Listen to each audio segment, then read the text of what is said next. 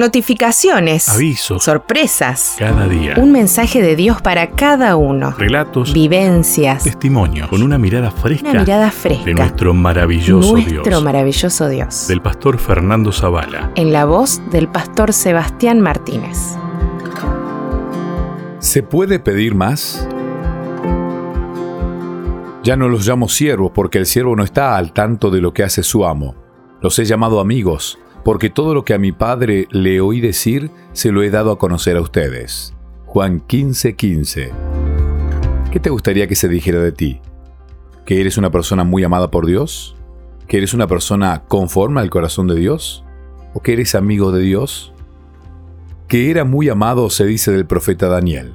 Del rey David se dice que era varón conforme al corazón de Dios. Y que era amigo de Dios se dice de Abraham. De nuevo, ¿qué te gustaría que se dijera de ti? Al igual que Abraham, y sin pensarlo dos veces, quiero ser llamado amigo de Dios. Mejor aún, quiero que el Señor diga de mí lo que en ocasión dijo de Abraham. Pero tú, Israel, siervo mío eres tú, Jacob, a quien yo escogí descendiente de Abraham, mi amigo.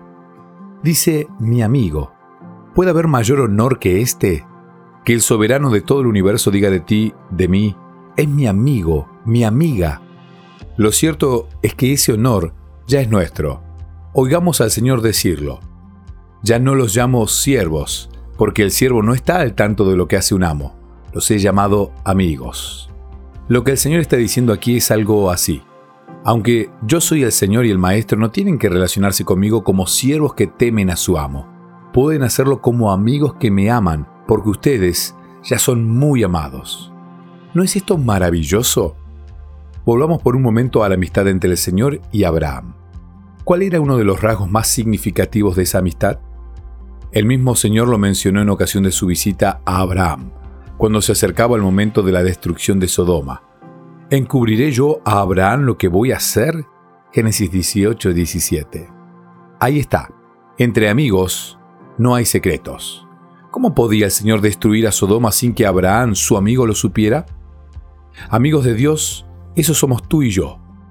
Como prueba de esa amistad, Él nos dio a conocer todo lo que oyó decir al Padre. Y más importante aún, dio su vida por nosotros. ¿Qué más se puede pedir?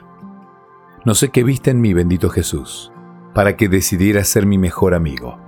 Mientras yo viva, haré honor a esa amistad, y cuando vengas a buscarme, será para mí el mayor de los honores alabar tu precioso nombre por toda la eternidad.